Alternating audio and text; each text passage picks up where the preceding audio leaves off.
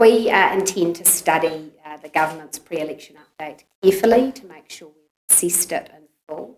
We will then recalibrate our plans. We will check it once, check it twice, and have an external reviewer check it. You can expect it in the next couple of weeks. Any ideas of what projects and promises? We've been very careful in this election campaign not to make big spending commitments, and that's for the very reason that we could see the New Zealand economy is in a very tough spot, and it's not a time uh, for people to be making big spending promises. Labour have taken a very different approach. By my count, they've promised about four times as much in new spending initiatives uh, than we have. So that means they've already called on future budgets, uh, and we will have a much more conservative approach. So when you say conservative, does that mean that you'd expect to produce a surplus earlier than Labour, Labour's forecast? We'll be looking through the books carefully. What I mean by a conservative approach is making sure that we are making the investments that are needed in frontline services, including in health and education, but are wherever possible having restraint. Because, as I said today, New Zealand's now in a position where our books are in deeper deficit, we're in a huge amount of debt, and it's New Zealanders who end up paying the price for that. So when you say a huge amount of debt, what is New Zealand's net debt level um, compared to other AAA rated countries? I think the point that you're making, Bernard, is that our debt levels are on par or lower uh, than some other countries. We're a different country. We are small. We are trade exposed. And it has long been the position of both Labour and National that it is prudent for us to have lower debt levels in order to protect us from risk. So, what's the prudent debt level you'd like a national government to run? Well, we will set that out in our fiscal plan, what our fiscal objectives are in terms of debt. Uh, but the current trajectory we're on, I'm unhappy. So um, currently, yesterday's numbers say 22 3% net debt, declining over time to under 10%. Why is that irresponsible or not prudent? I don't believe that that is what's going to happen. So you don't believe Treasury? Well, Treasury can only take what Grant Robertson tells them. And what he has told them is that unlike every year of past six years, he's suddenly going to spend conservative way. as I laid out today. He has never done that. He has broken every spending allowance he has ever set for himself. Treasury know that, and that's why uh, in their update yesterday they emphasised that the debt track will only stand if future governments keep to those spending commitments. That's why they pointed out that in recent years the Labour government has not kept to its spending commitments. So my concern is that there could be a much worse picture for debt under Will National have to reduce infrastructure spending to reduce the projected debt? No. How do you maintain that long-term infrastructure spending in the speech whilst talking about debt levels down? I'll achieve it in two ways. First, uh, reprioritising some of the infrastructure investment that is planned. For example, we will not be prioritising the Lake Onslow project, we will not be prioritising Auckland Light Rail, we will not be prioritising Wellington Light Rail. Our infrastructure priorities will be different from the current government's. The second, as I've outlined previously, is that we are going to use new funding and financing approaches so that we can bring private capital to bear on the task of delivering New Zealand infrastructure. We will not fund all infrastructure from the Crown balance sheet. Does that mean, though, that it just won't be funded because the private sector hasn't stepped up in the past to do PPPs and they're not actually um, being used much overseas now because they've been discredited? It will be funded.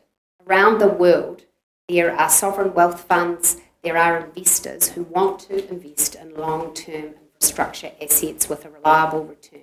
New Zealand should not be different from other countries in excluding ourselves from these sorts of arrangements. Don't they just want to buy government bonds like the audience here rather than have to take a, an equity risk in these projects? Different investors want different things. As you know, different investors seek different risk profiles. And half of those funds want to put their money into government bonds. Why not help them? Well, some of, some of them do, and, what I'm saying is that I want a debt tra- track over time uh, that is tracking down. Are you happy, though, that every time you use these PPPs, you actually increase the cost of the project by anything up to 100 basis points when you bring in these complicated PPPs? I don't accept that. Well, that's what Treasury uh, estimated for the Kāinga Ora. All um, of that is project. highly contingent on the project, on how it's put together, uh, and look, using the example of the One Kāinga Ora project, cannot predict what the financing arrangements would be for large infrastructure investments. So Does that mean I though- that Do- characterisation. Does that mean, though, that we're going to have lots of Transmission Gully projects? It means that we are going to work with big investors around the world who want to help us get big infrastructure projects underway. It means that we're going to be able to deliver those projects faster than if we were acting alone, and it means less debt for New Zealanders uh, as we deliver those projects. How much faster do you, do- will National uh, allow or um, want the population to grow if it's going to loosen migration settings even more? Well, I'll leave the population control policies to the Green Party. That's not the way that we approach things. We don't, we're not going to tell New Zealanders uh, what to do on that front. Uh, but look, when it comes to immigration policy, we had been concerned in recent years when the government was very slow uh, to allow employers to fill acute labour shortages after uh, COVID 19. Uh, they acted slowly, uh, but they have now reopened the borders, and we are seeing that that pent up demand is resulting in high levels of immigration. We will watch that carefully uh, to ensure that it is always meeting New Zealand's interests. So we, Treasury said you, Uh, tax relief, would you willing to take on uh, to fund that, or would you rather delay that? Wouldn't be able to get revenue income. Our tax relief plan is fully funded, and we will be able to deliver it without borrowing. We funded on the premise of new revenue models and cuts of cuts at the same time. But you can't do that for whatever reason. We're confident that so a private study that's coming out tomorrow will say that the 700 million or so for the um, uh, foreign tax, uh, foreign buyers fee or tax um, is vastly overestimating the amounts that will come in. It's more like 50 million rather than 700 million. What's your response? It's a study by um, uh, three separate economists from across the political spectrum. Well, I'll wait to What I will say is that we're confident in our costings. Uh, they rely on us selling fewer than half as many homes that, were sold to foreign buyers prior to the ban being placed on. Uh, like any model, we've made assumptions about behaviour. We've had our assumptions checked by an external reviewer. We think it checks out. So will you be happy to uh, show us the models? I have been very transparent about the costings and what they are based on. I'm not going to start a novel political practice of releasing Excel spreadsheets. Population growth, are you, are you okay with one and a half to two percent? Because that's what we've had for the last As I 20 said, years. we're, we're not going to set a population. So target. does that mean that you don't have a, an idea of how big the economy or, uh, uh, or the population will be in 10, 20 years' time, but you are making decisions and plans about infrastructure for that population? As I said today, we want a growing economy. Uh, we want a growing population. We want to invest in the infrastructure needed to support that. But there's a $100 billion deficit according to the Infrastructure Commission and another 100 billion on top of that, even with half percent population growth. We're going at one and a half to 2%. Um, what are you going to do to fill that deficit and deal with the one and a half to 2% in future? Well, that's why uh, we have recommitted to investing in the infrastructure needed to support productive growth. Uh, we've set out our infrastructure for the future plan, uh, which envisages a range of new infrastructure funding and financing tools and approaches with longer term pipelines, working with private sector investors, uh, ensuring more efficient delivery, delivery, reducing the cost that the complex consenting regime uh, causes at the moment, looking for efficiencies in the way that we deliver projects. We are very committed to infrastructure. Does that include value? Did, uh, no, I've got a couple of questions here. Um, um, does that include uh, value um, capture uplift um, rates or taxes? Yes, I think you should go and read our infrastructure policy. Infrastructure for the Future, it's on our website, and uh, yes, Yeah, it no, does I've- envisage I've- that I've value capture would be So the Prime Minister calls it a we could use. the, the Prime Minister calls it a land tax. Is it a land tax? Well, that's very cute, given he is part of the same government that has used very openly, very publicly about value capture being used to deliver light rail.